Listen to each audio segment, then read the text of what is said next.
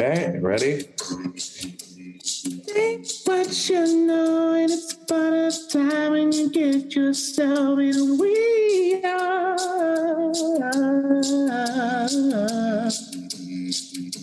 I wanna know some of the things she does. I'll think about everyone you need. I'll hold in it. Things are good real now. I'll have you seen you wanting you. Hey. The Touré Show. Okay, though. The Touré Show.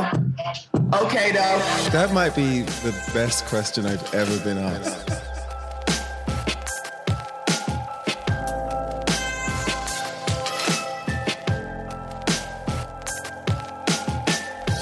I want you to do an audiobook of the Bible because your Black retelling of the Bible. And the angel came and said, yo, fam. You gotta, don't trip out. You gotta rock with this. You gotta flow with it. It's gonna be chill. Do you know how many times I've heard that when people, because I narrate the audiobook, and that's how I decipher Bible stories for me, because that's how they make sense to me. Because it's just like, all right, so you just really out here going to be like, oh, thou art and pious. I'm like, nah. If DMX, rest his soul, was reading the Bible, like, what would that be like? And that's how I'm able to connect to the Bible. And so people are like, yo, fam, where is the Boondocks Bible, like, comedy series? And I'm like, wait, what? Yvonne Orji has been one of my favorite actresses for a long time because of her work as Molly on Insecure. She's got a new book called Bamboozled by Jesus, How God Tricked Me into the Life of My Dreams, a very interesting discussion about spirituality and Jesus. I wanted to talk to her about acting and comedy, but also about Jesus and spirituality and the Bible. So we get into all of that. Let's go. It's Yvonne Orji on Touré Show.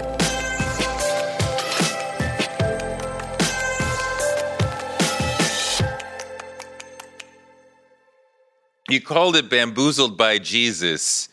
Who is Jesus? To me or? Yeah, to you, yeah. Oh, you. Well, I was like, yeah, Jesus, that's God's son, Mary's baby. For me, he's, Lord, Savior. He's my homie. He is the person who started me on this very just unfamiliar journey and sometimes unsexy journey, but came through in the clutch all the time to make it good. So that's who he is to me. What are the principles of Jesus that are most important to you?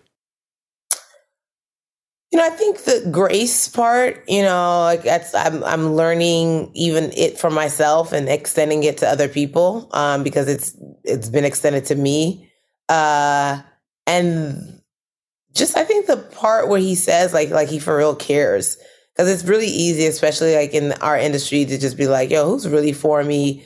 Who's down with me? When I'm popping, when I'm not popping.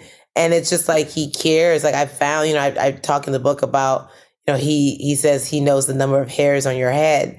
And if he can be so detail oriented with your life, like, you can bring the little things to him. And, in the book, I talk about when I wanted to paint my walls brown and I was just a struggling artist, and paint is expensive. And the same shade of color brown I wanted happened to be on sale for like $4 a gallon. And I'm like, well, we could do that. Just in those moments, I call them kisses from heaven. And it may seem so like insignificant or so minute, so like, like not important, but I give credit to the fact that to him, and the fact of that, like, yo, you really do care, fam. Like, thank you for looking out. Wow. Does it matter to you if Jesus is Black or white or whatever? Do you have a vision of him? Nah, listen, the Bible says I am what I am. So if you need him to be Black, he gonna be Black. If you need him to be Dominican, he can be like, hola, mami, como tu estás, pero tú sabes. Whatever you need him to be. You know what I'm saying? So I am that. So I don't think I get hung up on what color he is. I get hung up on the fact that he's there. Right. Do you Are you certain that he was a real person who walked the earth? I believe so. I mean, I think I think faith just asks you to believe certain things, right? And so for me, I think what has been successful in my life, in my faith journey is, and I say in the book, I'm like, yo, I was just dumb enough to believe, you know, what was asked of me. I'm just dumb enough to believe it. And it's not that I'm like, you know, I'm not like fact checking or like I'm just, you know, being swayed by religion. I'm just like, yo, I've seen too much. I've seen enough where I'm like, well, I know that wasn't me. That wasn't my mama. That wasn't nobody else in my family. That had to be, like, if it wasn't Jesus, my life is haunted. And in a really good way. So I think for me, I just, I am dumb enough to, like, not look at the, like, but not get hung up on, like, the minutiae of the details. Like, well, was he really here? If so, he would have left a carbon footprint. I don't know. I don't even know what. So, like, are we living, like, what's a carbon footprint? You know what I mean? So it's just, like, I believe, I am not tremendously spiritual. I mean, I'm Christian, but almost by default. But I do believe that Jesus was a real person and that he walked the earth and that he was charismatic and he had a message that for that time was revolutionary. And people were like, whoa, this guy, like, be good to your neighbor, like, basically, like, yeah, karma, like, there is a higher power, there is one God, like, whoa, he is blowing our mind. And I can see to where, like, hundreds of years later, they're like, yo, you need to understand what he's talking about, because he was really some serious stuff. And, you know, I kind of, when it's like, well, okay, so how did he perform these miracles? I'm like, well, I don't know. I can't explain that, but I can't explain a charismatic person who had a revolutionary mindset that the state was afraid of and thus became a martyr because they put him to death. And I'm like, that story alone would have been like, whoa, that guy was amazing. Yeah, it's like when people ask questions that can't, like, how does your favorite restaurant make the garlic shrimp that's stuffed with crab? I don't know. But you know what? I'm eating it. You know, like, I don't need to know the ingredients. I'm not gonna make it. I'm not gonna make it. I can't perform miracles in my life. That's what he does. So guess what? The same way I order, because I know the chef is gonna cook it and it's gonna be phenomenal each time. It's gonna hit. I'm can I have an order of Jesus's miracles, please? Thank you. Listen, y'all be asking to do too much with your jobs. It's like, this above my pay grade. I come in, I like, you know what I mean? Like I said, I've seen too much in my life, and I just choose to believe that those things are attributed to, like, his love and care and grace for me. I mean, the thing that comes back time and time again for me is the notion that he doesn't always come when you call, but he's always on time. And so when you want him, he may not give you what you want, but when you need him, when you really need, and you may not realize when you need him, right? And the notion of, like, you know, well, where were you when there was one footprint on the beach? Like, that's when I was carrying you. You didn't know that. Those sort of things resonate deeply to me. Yeah. Yeah. No, I agreed. I think that's part of the whole Bamboozled by Jesus concept. It's like, yeah, he's going to mess up all your plans. Get ready, you know? Or you can think, like, this is the timetable, and that's cute. And sometimes it can be in alignment with what he wants for you. And then other times it's like, your timetable ain't got nothing on him. Like, if he gave you what you wanted when you wanted it, it would destroy you. So, like, actually thank him that there was a little divine delay, because now you're better equipped to handle the blessing. And, you know, we don't look at it like that. Oftentimes it's just like, why, Lord, why? Everybody else get blessed. Why not me? Please, Jesus. And she's like, you don't even know what you're crying for. If you knew, you would be like, thank you, God, for taking your time, because, sheesh, whew. I got it when I needed it, how I needed it, you know, because, you know, there's scripture that says, you know, God's, that just talks about, like, his timing and his presence and his peace and when he adds blessings, they don't come with sorrow. And so many times we just want the blessings, and it's like, yeah, but if you get the job and it causes you to have high blood pressure because it's so stressful, was that the blessing of God? Somebody else gave that job to you. You know what I mean? Like, because it's not supposed to add sorrow to you. And shit, listen, you know, too many people is like, yeah, this is what I want. It's like you get the husband or the wife, and it's like, did you really hear from God before you said I do? Because this sounds, it looked like a right. No, it seemed like a blessing at the time, but then 2 or 5 years later, it was like, that was not a blessing. I got my doctor husband, but then he cheated on me. I got that job, and then it turned out to bankrupt me. My friend Natalie Manuel just sent me this text recently, and she said, "It's too costly to accept a counterfeit. Like it's too expensive to accept a counterfeit. It's gonna cost you in the long run." And sometimes there are counterfeit blessings that people like, you know, the Lord. And it's like, Jesus is like, can y'all please stop giving me credit for this trash? I wasn't part of that. I wasn't in it. Like it wasn't me. Jesus is playing Shaggy right now. It wasn't me. Do you have a favorite biblical story that means the most to you? Oh, I rocks with Joseph. You know, I start the book out talking about Joseph because he for me exemplifies what it means to be bamboozled. You know, it's like the series of unfortunate events led him to the dream being realized. And it would have been so easy at one of the U-turns in his life for him to check up the deuces and be like, I'm out, fam. This is some trash. I'm good on this. But he kept going, and then at the end he saw the dream realized, and it didn't mean that it didn't hurt. And, you know, for those of you who don't know, the story of Joseph, God told Joseph in a dream that his brothers would bow down to him, and like his brothers weren't really rocking with him because they knew that, you know, he was his daddy's favorite. Daddy gave him a Coogee coat, and it was fly, and they were like, I hate this guy. And then, you know, one day his dad told Joseph to go and bring his brother some food or whatnot.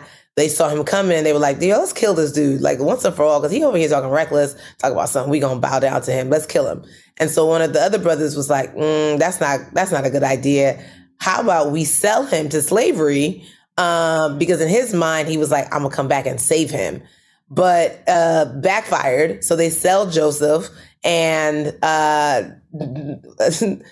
Joseph ends up working for Potiphar, and while he's working for Potiphar, Potiphar's wife is like, look at that handsome young man. Who that? So when Potiphar was out, she was like, hey, lie with me. And Joseph was like, no, I'm a man of integrity. I'm not going to do this to you.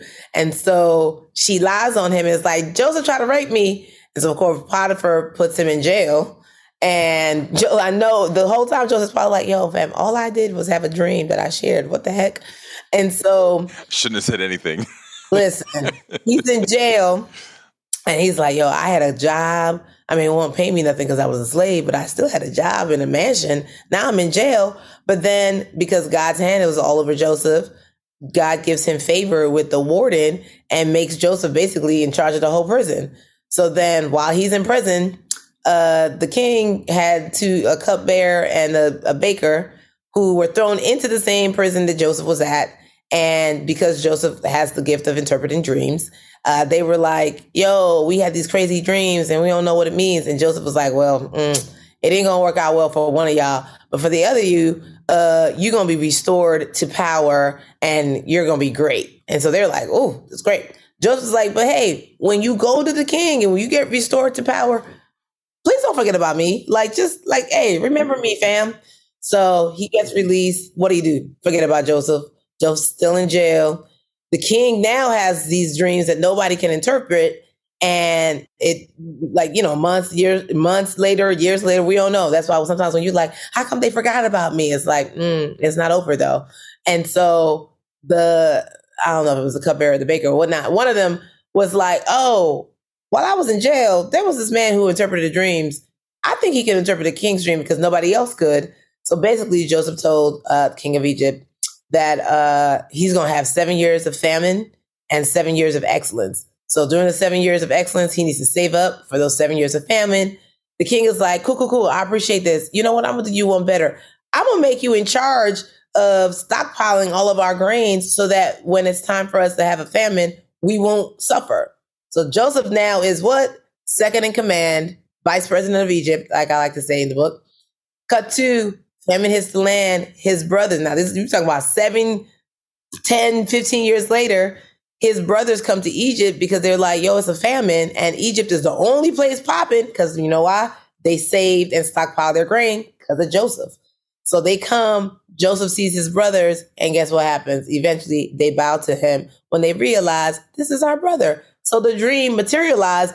But yes, he was thrown in jail, lied on, sold to slavery before the dream happened. And I love that because it's like, you can look at it and be like, well, where was God in the jail? And where was God And I'm like, yo, all of those things I say in the book, they were they were unpaid internships to getting Joseph to be CFO or COO of Egypt. And, you know, it's easy for us at any moment, if that was our life, to be like, well, I'm in jail. Like, God clearly missed the mark. So I'm going to just tap out and I'm going to just read till my time is done or sleep till my time is up. But Joseph was like, yo, I still have gifts. I'm using my gifts.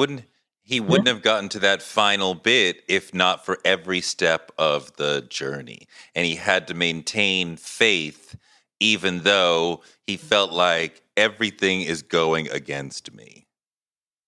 That is the perfect synopsis. And it's just like, you can't take one out because if his brothers don't decide to sell him to slavery, he never meets Potiphar. If Potiphar's wife never lies on him, he never goes to the jail. If he never goes to the jail, he never interprets the dream. So if he never interprets the dream, the king doesn't know that there's a guy in jail who could interpret his dream. And then boom, famine hits. There's nothing in place for them to stockpile all that stuff. His brothers never get to bow down. Amazing. When you make me think about the other Joseph, Jesus's father. What do we make of him? That like, he's kind of, I mean, he's in LA, he's like probably like a lot of black dads we know who's raising somebody else's baby. My son asked me the other day about like, what's that? What do you think about Joseph? And like, he's not really Jesus's father, but he's there for him. But he's like, Mary, wait, what? What happened? Wait, you, what? How old is your son asking these very intellectual, mind-blowing questions? He's 13. He will definitely come up with some zingers that you're like, huh, I'm not sure how to answer that. But I mean, like, I've had that question myself about, I'm curious about Joseph, who's like, Mary, wait, what happened now? You did what? Yeah, I think sometimes people, and you know, the way I write the book, I interpret Bible stories as if like these people were humans, because they are humans in the 21st century, and it's so easy to be like, oh, Mary was so pious. The angel came and she was like, cool. It's like, no, she was like, hold up, man, I done finally found my match on eHarmony. This dude is fine. We about to just go smash. And now I'm pregnant before I even have sex. This is some trash. I can't even have my whole phase. Like, it's just like, put things in perspective. Mary was trying to get her back broke. And it's like, well, I guess I must obey the Lord. And then there's Joseph, who's like, hold on. You heard from who? All right. Okay. Well, this was cool while it lasted. I'm out because you're clearly not the person that I thought you was. So I'm going to be on my way. And an angel of the Lord literally had to come to Joseph and be like, yo, fam, hey, I know what it looked like, but the same way you can hear me, Mary heard me the other day. So she really is pregnant. Jesus did it. God did it. It's his fault. I need you to take her, carry the baby as his own. It's part of my master plan. All right, so don't trip. And it's like, when God sends a messenger from heaven to tell you don't trip, it's like, oh, well, okay, well, she wasn't lying. Well, okay, well, don't trip. And, you know, but it is that thing. It's not like they didn't have their own kids, but it is that thing of like, well, clearly God has chosen us for a special purpose. So whatever it is, I'm down, because not only did he choose Mary to bring him to life, he chose me to be responsible for this. And like, he sees something in me that tells him like, I'm the guy for the job. We live in a world where you can get anything you need delivered to your door thanks to DoorDash. If you don't want to do the dishes or you feel a little sick, let DoorDash bring dinner tonight. My family uses DoorDash all the time because it connects us to our favorite restaurants without us having to drive. Last night, we got some Indian food for my wife, some gumbo for me, and sushi for the kids. And everyone was happy, and we didn't have to do the dishes. The process of ordering was quick and easy, and I love DoorDash for real. So I was so happy to do this for them because I'm a customer, because I know DoorDash is your door to more. Must be over 21 to order alcohol. Alcohol available only in select markets. DoorDash, your door to more. Download the DoorDash app now to get almost anything delivered. One of the people who helped inspire me to want to be in broadcasting is Oprah Winfrey. She's an inspiration for so many of us, but her daytime talk show was so incredible. And it told me that you could be Black and authentic and real on TV. And that made me want to do it too. Black Stories, Black Truths is NPR's new collection that's a celebration of Blackness. Each of NPR's Black voices are as direct, varied, distinct, and nuanced as the Black experience itself. In the Black Stories, Black Truths collection, you'll hear stories of joy, resilience, empowerment, and how to create world-shifting things out of struggle. Every episode is a living account of what it means to be Black today, told from a unique Black perspective. Black perspectives that haven't always been centered in the telling of America's story, but now they are the story. On NPR's Black Stories, Black Truths, you'll find a collection of some of NPR's best podcast episodes celebrating the Black experience. Hear a feed of episodes from across NPR's podcasts that center Black voices.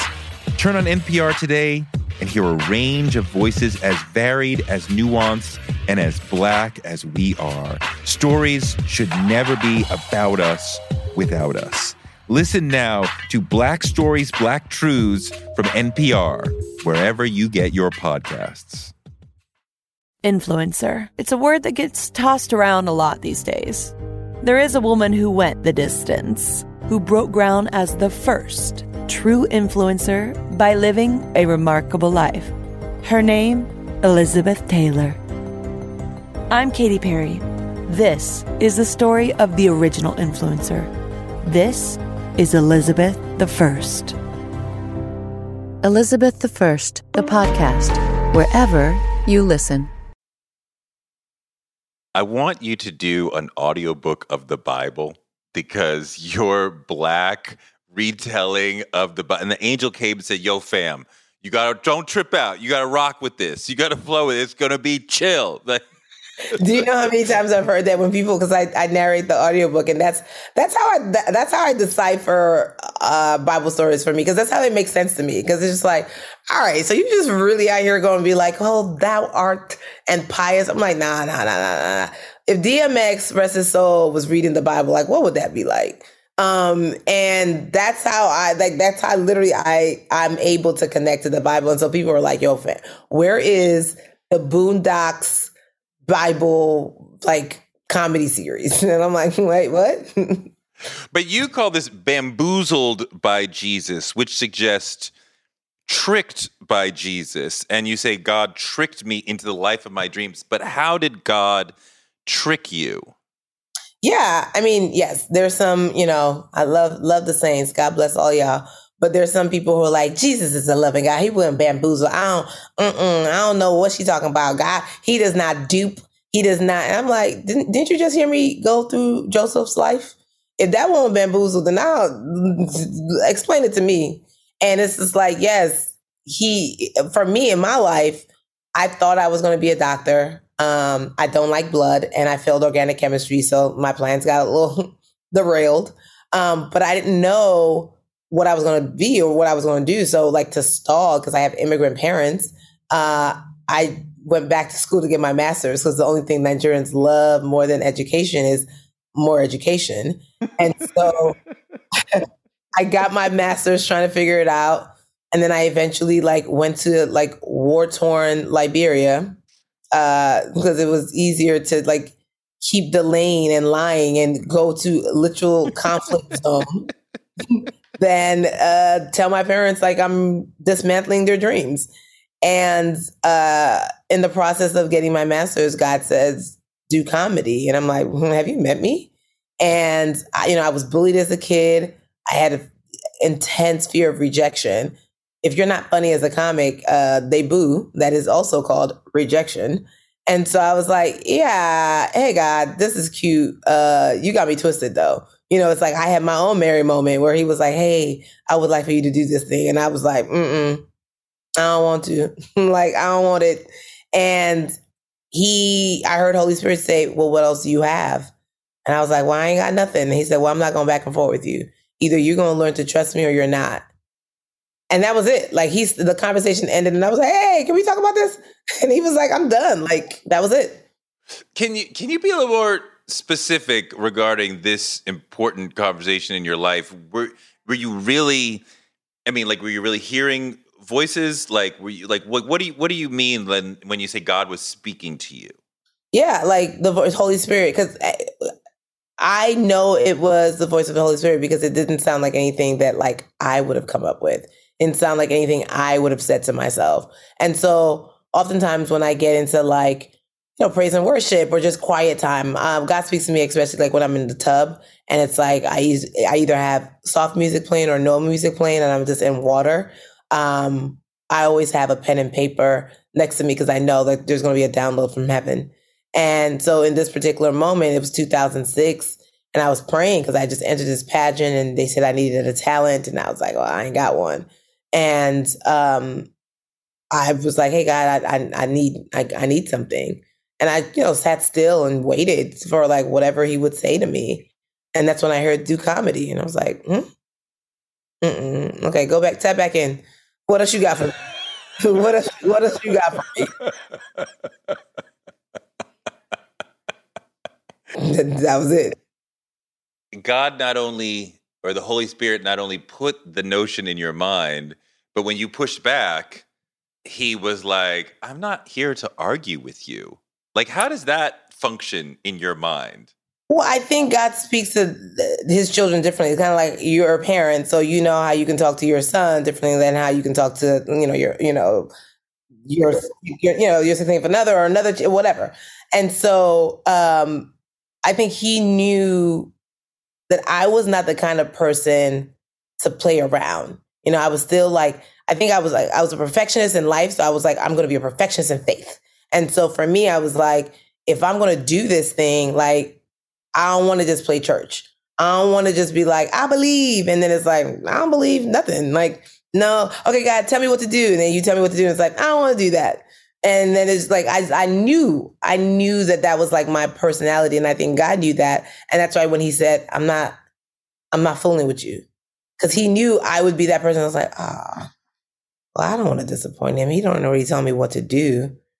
And I don't have anything better. So it's it's pointless to fight with him. And he knows I'm not going to, and he's not going to. I guess I got to do this nonsense. That was literally it. He was just like, I know she's not going to be that chick that's going to be wishy-washy in her faith because that's not her makeup. And so when he left, it was now I'm going to leave you to be in your feelings. But at the end of the day, I know you're going to do what I told you to do. You are clearly extremely spiritual. Do you, some spiritual people believe in God and have a deep relationship with Jesus and God, but they have a critique of religion. And they're like, well, man or people screw it up with religion, but God makes no mistakes and the message of God is leading me. Do you have that sort of a dichotomy in your mind, a critique of Christianity, even though no critique of God and Jesus? Yeah, I think that for me, what I express in the book is really having a relationship and not just religion, because I was raised Catholic and that was very religious in terms of first reading, second reading, gospel, 5 Hail Marys, 2 Our Fathers. And it was just oh, okay. But I didn't know how to stand in faith. I didn't know how to access him for myself. I didn't know I could converse with him like a friend. And so once I found out like that was easily accessible, for me, it changed the game up for me. And, you know, I've seen people in all denominations trick off religion just to manipulate people. And I'm like, yeah, and I'm not here for that, because the reality is they did that when Jesus walked the earth. It was like the Pharisees and the Sadducees was like, hey, fam, you are messing up what we got going on. We take from the tax collectors. We do this. Like, you over here preaching grace and he that without, you know, sin casts the first stone. This is some trash. You're messing it up for us. And Jesus is like, no, I am the thing that you guys are supposed to be glorifying. So I'm not messing it up. I'm the purest version of the thing. And they were like, yeah, no, we're not trying to hear that. Like, this, we got to get rid of this fool. It's kind of like, it's like that dude in the circle is like, you know, I just want to marry a woman and treat her well and, you know, do right by her and just be monogamous. And it's like all the dudes in the locker room like, yeah, no, he can't be on the team. Nah, because when we go to the games, he's gonna mess it up for us. He's gonna make us feel bad about all the stuff we're gonna do. No, get him off the squad. My God, you have been on one of the most iconic and beloved shows of modern day. Black people especially get so hype for Insecure and all the things that happen and all the characters. And what is that been like for you to be on a show that Black people just love and live for? It is wild. It's absolutely wild. It is one of those dream moments, right? Because, you know, you pray like you just be a working actress. You're like, I just hope I can just get a job. I can like eat, pay my bills. Like you know, success on a large scale would be nice. But when you're, you know, starting out, you're just like, I just want to be okay. You know, I just want to be working. We can work our way up to, you know, whatever this big thing is. And to come out the gate just swinging into the stands, it's like, oh, snap. But it's like to the same way of Joseph. That's why I rock with him so much. I ain't go to jail, but I had my dark moments. I had my isolation moments. I had the, you know, let's curate her character while the spotlight is not on her, so that when the spotlight is on her, she won't act the cold-blooded fool. And so in those moments, it doesn't feel sexy. It doesn't feel great. You don't know when you're going to make it, if you're going to make it. And then when you're prepared, God is like, okay, now I can trust you. So we are going to go to the big leagues. Because I know not only do you have the talent to sustain it, you have the character to maintain it. Can we talk about what are some of the darker things, some of the prison type moments that you experienced that prepared you for all this? Yeah, man. Just really the integrity fights, like being a person of your word. When I was doing comedy, you know, there were other comics who was like, who were well known, better known. They were just like, yo, I mean, you're really not going to make it if you don't curse. Like, your sets would be really funnier. Like, if you just dropped the F-bomb right here, they're like, this joke would hit. And I was like, pretty sure God didn't bring me this far to fail on a technicality. So I'm going to just keep doing me. And, you know, it's not like I'm going to just keep being me. And then the next day, it's like you pop. It's like, oh man, can I please get on this show? Hey, can I do 5 minutes here? You're still grinding. But then what happens? One day Chris Rock asks you to go on tour with him, the same comic that doesn't curse. And then that same comic that was giving me advice was like, hey man, I'm just so happy for you because, you know, a win for one is a win for all. And I'm like, it's not though. This is my win. Thank you though. Appreciate it. I appreciate that example because you definitely notice some comics, a lot of comics, you know, that joke really wouldn't have killed if you hadn't said MF right there or hadn't said F or whatever, you know, like it. And that joke was funny, but when you said that word there, that made me laugh. But I'm like, if you took that word out, and if you can't take those words out and still be funny, is it really funny?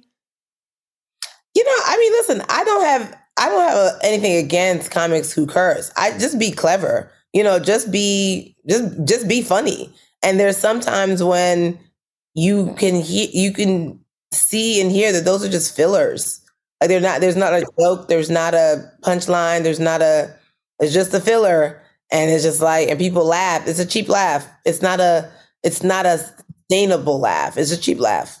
And I'm like, yeah, well, I don't really want to go cheap laugh territory.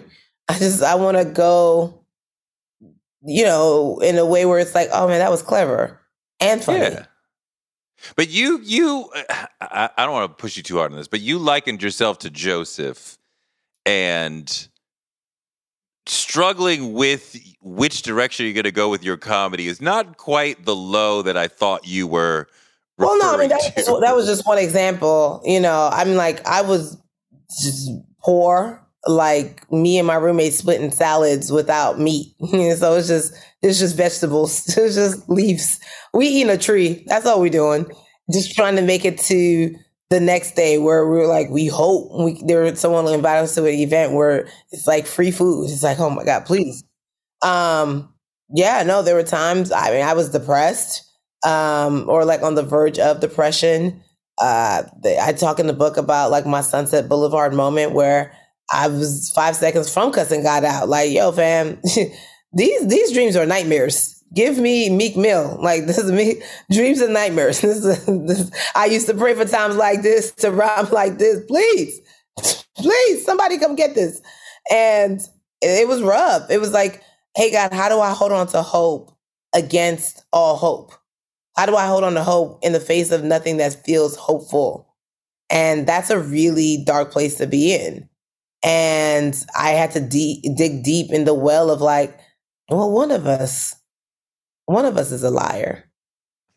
Like, if this don't work, you know what I mean? I'm like, one of us is lying. And there were times where I was like, I think it's you, Jesus. And clearly it wasn't. I just wasn't doing everything he told me to do. That's what that was.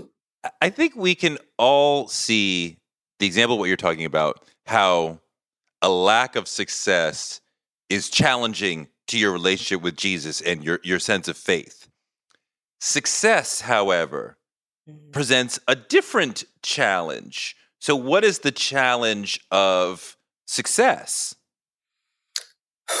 Where do you want to start? I literally want to go back in time and thank Biggie for more money, more problems. Like, I just was like, yo, he knew what he was talking about. We couldn't receive it because we ain't had no money. We were like, "What's he?" I was like, "He's so happy. He should be happy. He's on yachts with Diddy, shooting videos. What's he talking about?" And then you get money, and you're like, "Oh, that was profound. That was Shakespearean almost."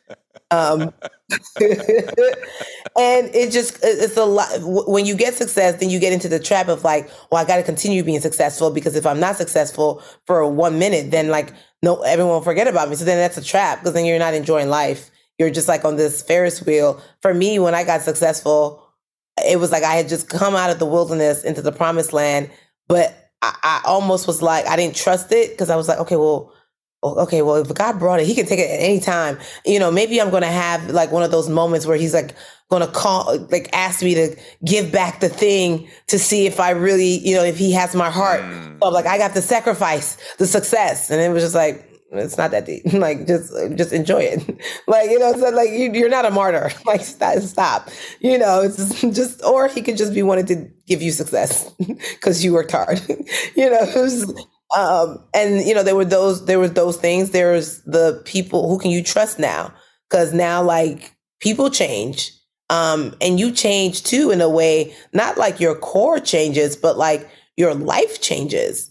And it's hard for people to accept that. So some people who knew you before the success, they're like, or they're like, or people who didn't know you, but trying to know you. And you're just like, are you trying to know me for me or for my success? And it's hard to decipher because there's some really good actors out there. And then it's just the continual maintenance of the person that you want to be. You know, I have a chapter in the book where I say you know, I quote Christine Kane, and when she says, "What does eating healthy mean to you? Whatever your eating goals, Thrive Market is the best place to get all your groceries and household essentials. And getting Thrive shipped to your door is like having a great supermarket right outside your house. I love that Thrive Market carries brands with the highest quality ingredients and ethical sourcing methods. Whether you're looking for organic kid snacks or low-sugar alternatives or gluten-free essentials, Thrive Market's got it, and their site lets you curate your shopping experience quickly. And as a Thrive member, I save on every order. Usually about 30%, which of course I love. And when you join, you help a family in need with the membership matching program. Join in on the savings with Thrive Market today and get 30% off your first order, plus a $60 gift for free. Go to thrivemarket.com/Touré for 30% off your first order, plus that free $60 gift. That's Thrive, Thrive, market.com/Touré. Thrivemarket.com/Touré. On March 16, 2000, two sheriff's deputies were shot in Atlanta. Jamil Alameen, a Muslim leader and former Black Power activist, was convicted. But the evidence was shaky, and the whole truth didn't come out during the trial. My name is Mosi Secret, and when I started investigating this case in my hometown, I uncovered a dark truth about America. From Tenderfoot TV, Campside Media, and iHeart Podcasts, Radical is available now. Listen to the new podcast, Radical, for free on the iHeartRadio app or wherever you get your podcasts. If the light shining on the inside of you is... If the light shining on you is brighter than the light shining in you, then the light shining on you will destroy you. And it's really all about, like, so many people want fame and they want the spotlight, but the spotlight, it costs something. And if you don't know who you are and who you want to be and whose you are, man, that light is blinding. Molly is such an extraordinary... beloved, charismatic character, a ride or die friend. I think from the first times that we saw her was like, oh, I want a friend like that. Like, she's the shit. Oh my God. Can you tell us a little bit about how you built Molly and the things that you did to create her, and sort of, because I know there's probably thoughts about her that are off the page that help you understand her. So tell us a little bit about how you made Molly and who she is that we don't see. Yeah, I mean, well, one, I got to give credits to the writers, because the writers are so good. And a lot of it is on the page. What I bring to her is the humanity, right? It's the nuance of, like, this person that seemingly has it all together in one aspect of her life, but, like, not at all the way in another. And it's like two things can be true, and walking that line of, like, you know, so often we're, like, ready to throw the baby out with the bathwater. And it's like, no, this is a flawed human being that has phenomenal intentions. They come out not great all the time.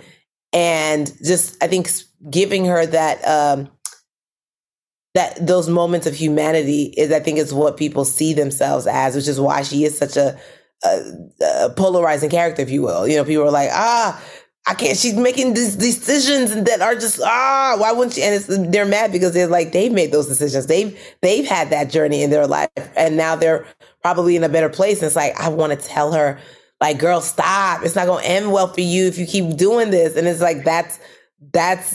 Because they had to tell that to themselves, or somebody told them that, and they listened, and now they're in a better place. But we all have to take our journey. And I think Molly is taking her journey, and I'm journeying with her. I'm learning from her. She's teaching me. Sometimes we're in sync. And it's just really been a pleasure to just kind of embody her for the last 5-6 years. What was the last season? What was the hardest scene to shoot? The very last scene of Molly Carter's career. Yeah, it was played opposite Issa. It's a very emotional moment. And in the scene, it called for them to lean into high emotions. If it's tears, if it's you know, just vulnerability and emotions. And Prentice Penny, who directed that episode, you know, the line was like Molly thanking Issa for a lot of things, right, in their friendship. And Prentice whispers to me but doesn't tell Issa. He's like, I want Yvonne to thank Issa for whatever she wants her to, you know, thank her for. So, like, forget the lines. And so I go deep in my heart and I'm like, hey, thank you for changing my life. Thank you for, and so Issa's like, what the hell? Cause like now the coverage is on her. So she has no idea. And I'm just like, thank you for remembering me when I felt so forgotten. Thank you for, and so she's bawling now. And we're both crying because it's like, I'm giving her flowers in real time, but we're also like filming. Wow. Were there things that came up last season or prior that you were like, I don't know if Molly would do that, you guys. I think you've missed the mark a little bit here, where you kind of had to stand up and say, hey, can we change this? Because I think Molly would go left and you have her going right here.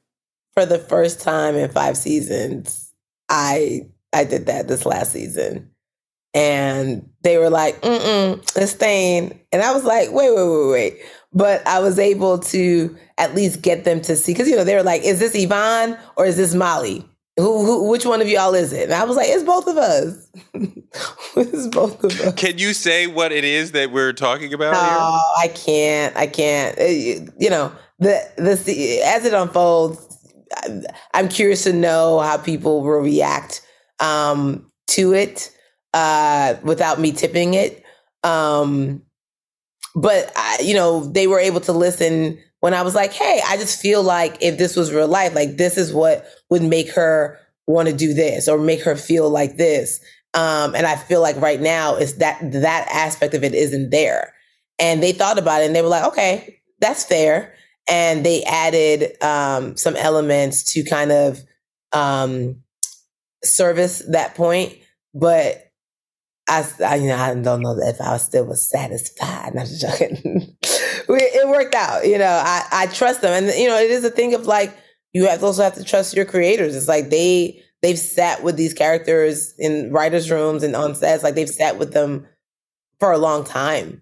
And so I'm just like, you know what? I will trust your decision. And I'll see how it plays out. Are you a method actress? Do you stay in it?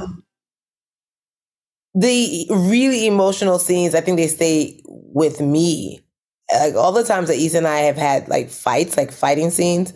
I remember the season 1 where we had that big fight after like her fundraiser. I had to go watch like 2 episodes of Veep just to bring laughter and joy back in my heart. Because I was like, why do I still feel so like I'm about to knock somebody out right now? And it was just like, it was still in my spirit. And I was like, oh, no, I got to release this.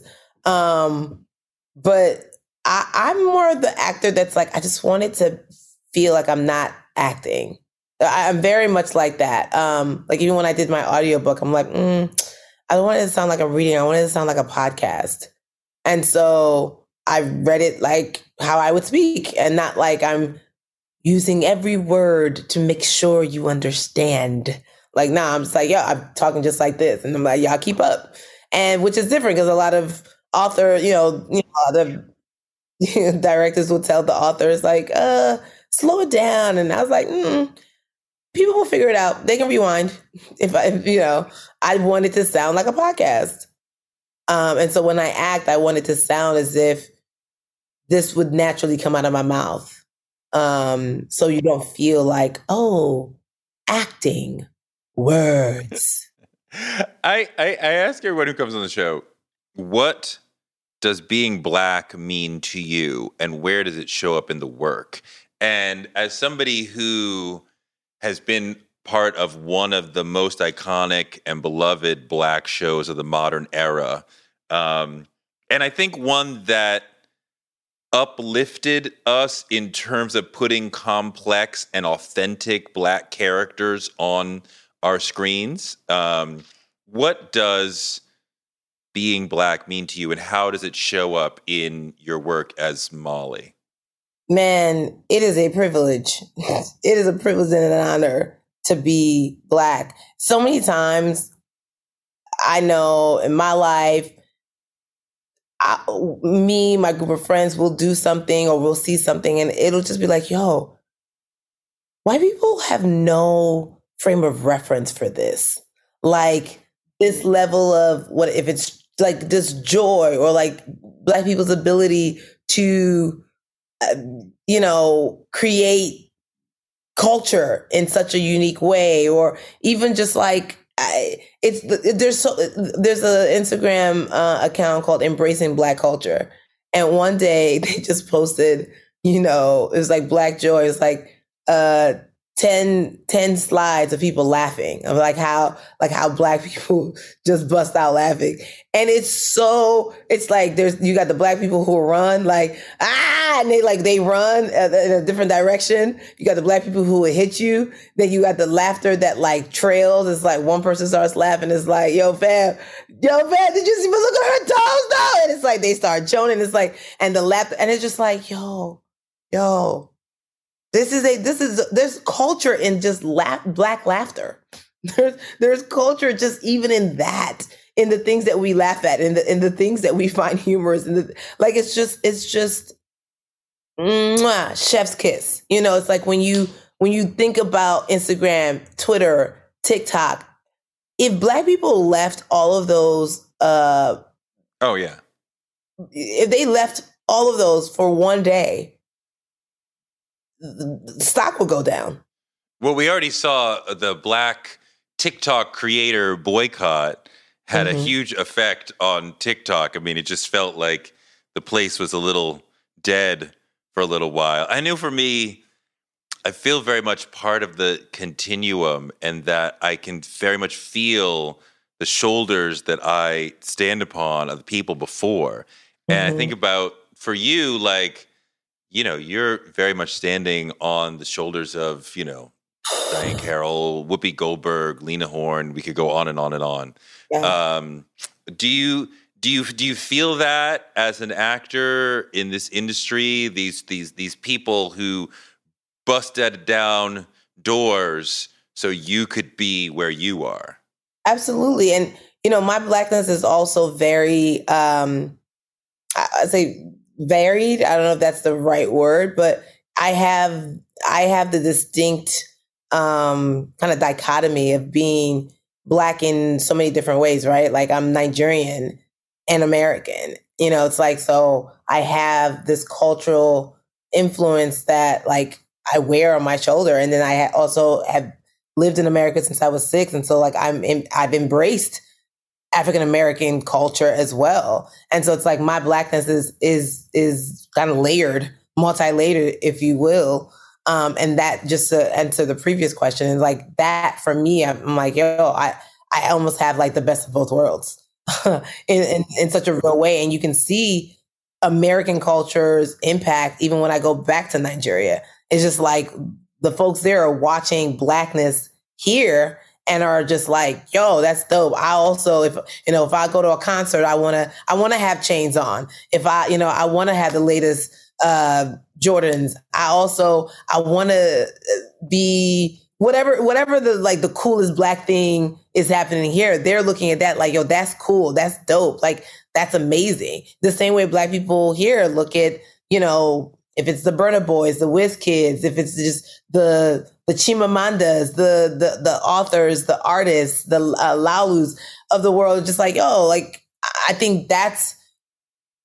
we're finding more and more that like Blackness has so many versions across the world, but it's the thing that kind of connects us, because it's like around the world, no matter where we are, it's still so dope.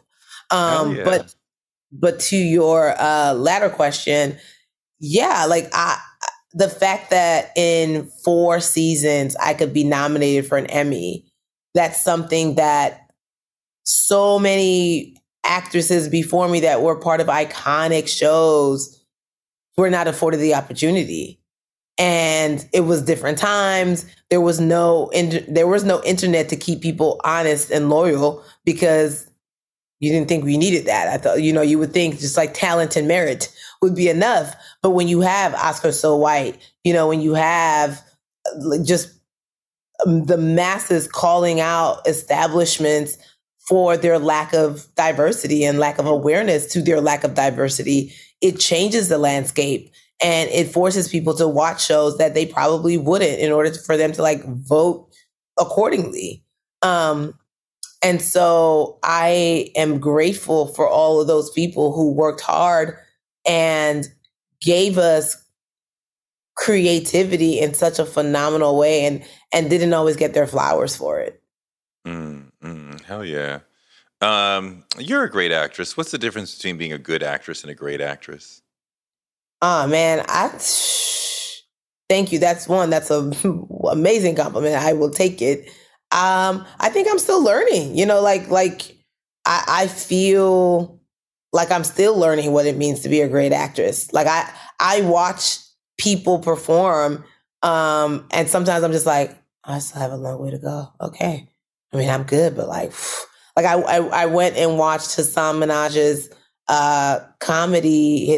I saw him perform for his second special while he was on tour. And at the end of the show, I just sat there. Because it's one thing when you when you experience somebody that's so in their stride, that's so in their pocket, and it's just so beautifully executed. You're just there and you're inspired. But at the same time, you're just like, man, I got work to do. I see you and I see on screen and I see somebody who I completely believe, and I see your authenticity and I think the presence in terms of being in the moment, and I see the imagination to make it real. Mm-hmm. There's definitely Black characters and white characters, but we're talking about Black people on television who I'm like, you're kind of doing a caricature of Blackness, perhaps because you thought that's what we wanted, or you thought that would travel from Oakland to Atlanta if you do a caricature. But you, and I think this is true of everybody on Insecure. They're very honest and insecure and authentic and nuanced. And I'm you make Blackness look good because you are being real, and not a caricature. Well, I think it goes back to what I said about how I approach acting. Right? For me, I didn't have a lot of training. Comedy was actually my training, so I would anytime I went up on stage, that's an acting class because you gotta tell the jokes, you gotta make them hit, you gotta do it like it's the first time, so you can't tip it.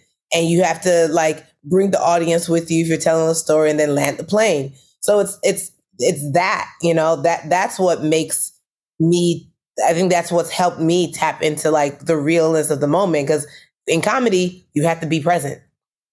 You can't phone it in. Everyone's looking at you. You're on stage with one mic. That's it. You're the only one. And so when it came to acting, I remember when I first started out, actors would put on an actor's voice. Okay, this is the first to know that I am acting. And, the line would be, I will not do it. I will not do it. And it's who talks like that? Where are we at? What century is this? And, I fell victim to that too, of just putting on an actor's voice. And a friend of mine who was in casting at the time was just do it normal. And I was that wasn't normal? They're no, just speak normally. And it was oh. But then is that acting if you're speaking normal? She's yeah. Acting, you're not supposed to know you're acting when you're acting. And I think that's what you're seeing and that's what you're speaking to. It's when you're present, when I do Molly's scenes, especially we just take season 4 and all her scenes with Andrew, I'm looking at him he's my boyfriend. He's my boyfriend in real life. And how will I take this conversation? And respond as if Molly is Yvonne. And yes, you have lines that are preconceived and set up, but receive what he's saying first, process it in your heart and in your head, and then respond. Being a comic is, to me, like being a magician because, you know, like you said, just up there, there's not really some great light show. There's no dancers. It's just you and the mic, and you don't really even need the mic.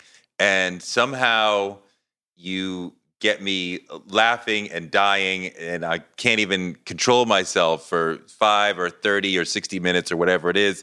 And I'm like, how did that time go so fast? Like, that was amazing. And, like, it's like magic. Talk to me a little bit about you started there in the last answer, but, like, being a great stand-up and how you control the audience and the moment. And I mean, I see people like Chris Rock have a very... There's very much a science to it. He walks, so he keeps you, and then when he does the punchline, he stands, right? And he so they stop, listen to this. Okay, now I'm moving. But there's a rhythm, there's a timing to it all. Like, talk about, demystify that a little bit for me. Yeah. No, Chris is great. And just being able to watch him and the genius that he is, I think that definitely helped elevate my brand of comedy as well.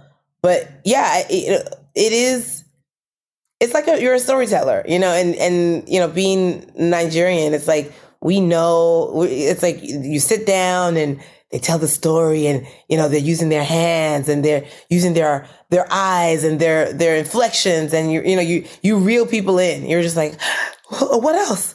And then what did he do? He's like, hey, wait, I'm coming now. Wait, let me tell the story. And you're like, okay. But it's just so engaging. And you're just like, I want to know how this ends. And, you know, for me, I do tell more stories than like zingers. Like, I'm not like, and then, you know, a joke per second. I'm more like, follow me. Just, hey, walk with me on this. And I think one thing that I believe that I do well is like, once I know something works, it's just like, and you try and you test it. It's like, hey, even if it feels like you're losing them, you know, you're going to get them with the punchline. So don't be afraid of their silence. Don't be afraid of their confusion. You got them. You're going to get them. Stick with it. And then it's just like, and then that's, the payoff is the greatest when there's a flip from confusion to a cacophony of laughter. This is great. It's great. And it's like, whatever that thing for me is, I used to not like silence on stage. I was just like, mm-mm. I like to come in like the Tasmanian devil. Like, I'm just like, I don't know if they're going to think I'm funny, but at the end of the night, they're going to be like, well, that was a show. Yeah, no, I just was like, let's give them a show. Let's not let them have time to process. Just speed through this joint and like, give it all you got. And not like hurry you off the stage, but just like, I'm dancing, I'm singing, I'm vibing, I'm riffing, I'm doing all of this, like, that's my time, ladies and gentlemen, good night. And it's like, wait, what? Oh, okay, yes, she was good. You know, and that, like, for me, that was because I was still afraid of comedy. You know, I was afraid of silence because in my mind, silence meant you're not doing a good job. And I have since learned that no, silence is actually you're a good tool to lure them just right where you want them. And when you get them right where you want them, you hit them with the okie doke. And it's just like, it's phenomenal. I mean, silence is scary, but it's also, if it's a real heavy silence, it means they trust you because they're listening and they're following you, right? If you lost them, they would start chatting to each other, right? And you hear that murmur, and now you're competing against noise, and like now that's the worst, right? I've seen comics die, and I started talking to my friend, and I tuned them out, and now you're really now you're drowning. But if they're silent, it's different. Go. Yes, yeah. At that point, you should just be like, "Hey guys, this is great. My time." But if they're silent, they're like on the edge of their seat. They're like, "Okay," like you said, like with the kids, like, "Okay, what you got? What you got? I'm with you." Yeah, it's a good tool. Like, you know, I don't I guess I don't lean into the silence all the time because I am my energy is so big. Like when I'm on stage, it's I want to have a party. Like I'm definitely I'm DMX on stage. Let's have a party. We're dancing, we're vibing, we're Harlem shaking. I'm giving you I'm drained when I get off because I'm like, I performed in a real, just an exercise of performing for you guys. But I'm big energy and I expand that. I expound it. And I like that. I love, getting into the audience. Okay. So what y'all doing here? Okay. So which one of y'all really love each other? Yo, he hadn't told you, girl. He ain't told you. It's all right. Keep thinking that's your friend.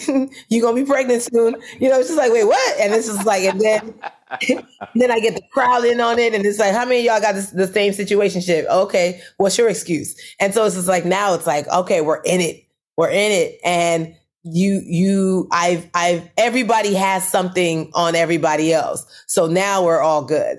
Now we can just receive. You know what I mean? It's just like, I clowned you on this thing. I clowned you on that thing. I'm going to clown myself on this thing.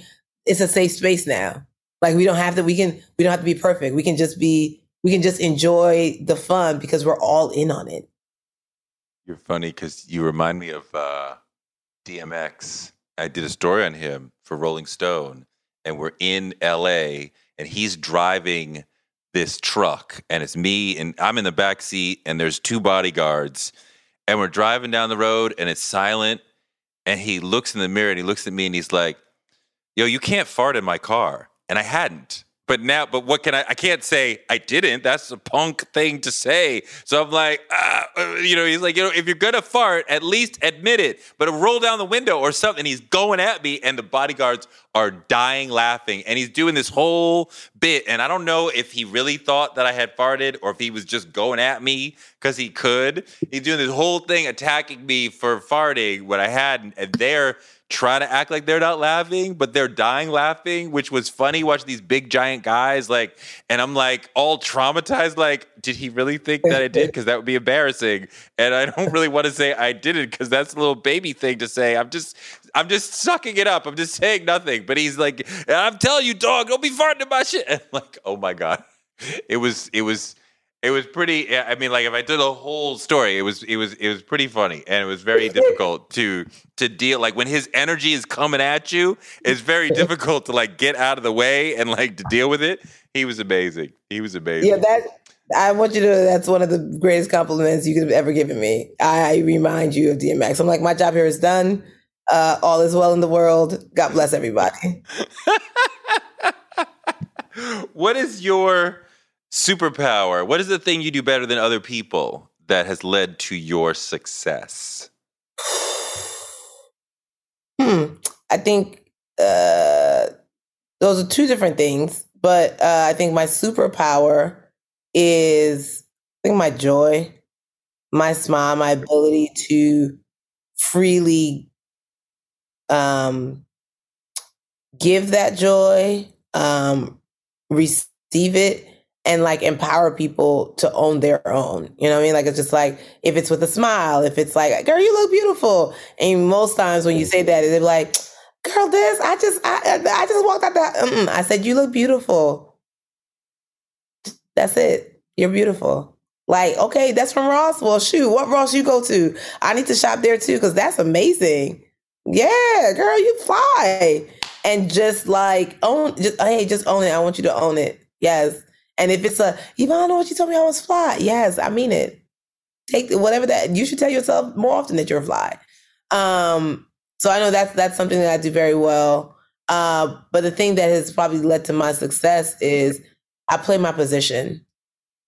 I think a lot of people get in and immediately want to be in starting lineup.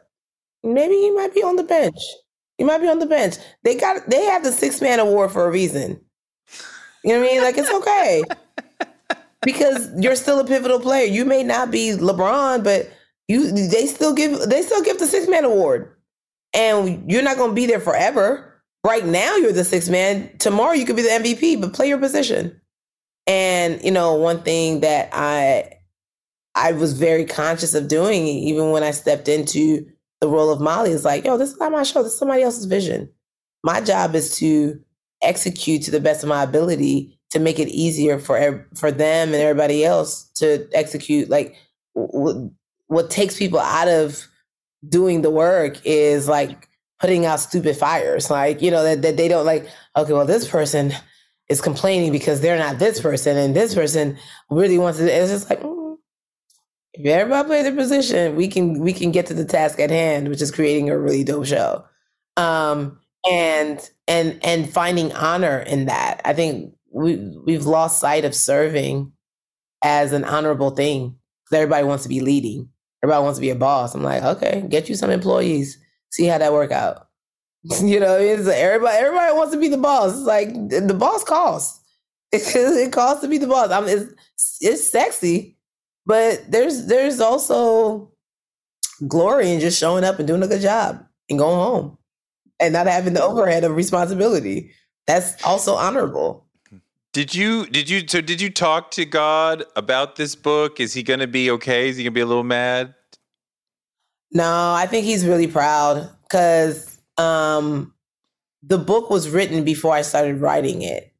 And I say that because like when I was preparing to shoot Insecure and I had like downtime, God was like, all right, I want you to dedicate like a year to like doing like inspirational videos. And I was just like, and they were like inspir humor videos. Because I would take like movie clips, song clips, and just put them all together. And basically it was just like my retelling of Bible stories, but like the hip hop version. And I would use like 90s R&B and hip hop and cut in like clips of films as well. Like I'm on iMovie trying to create them. It took me like a week to make one. And I would release one a month. And that was me learning these stories and learning what my relationship with these stories and these characters were. And so by the time I sat down to write the book, I knew exactly what I wanted to say and how I wanted to say it. Like I had developed that voice already. It was just now a challenge of like, will anyone care? Like, do I have something to say that's meaningful? I had to overcome that before I could be proud of the book. And that was the new journey that God was taking me. It wasn't the content. It was, do I believe that the content is powerful enough to be read, adhered to, respected, all of those things. And thus, and simultaneously, do I believe that I am worthy enough to have something to say? Like, you know, like it was a cluster F of stuff that was just really in my way, and it had less to do with the material. So once I got crystal clear on like, yes, you are the person. Hey, Mary, you are the one that I asked to do this thing. So do it, and by virtue of just your obedience to doing it, you made me proud.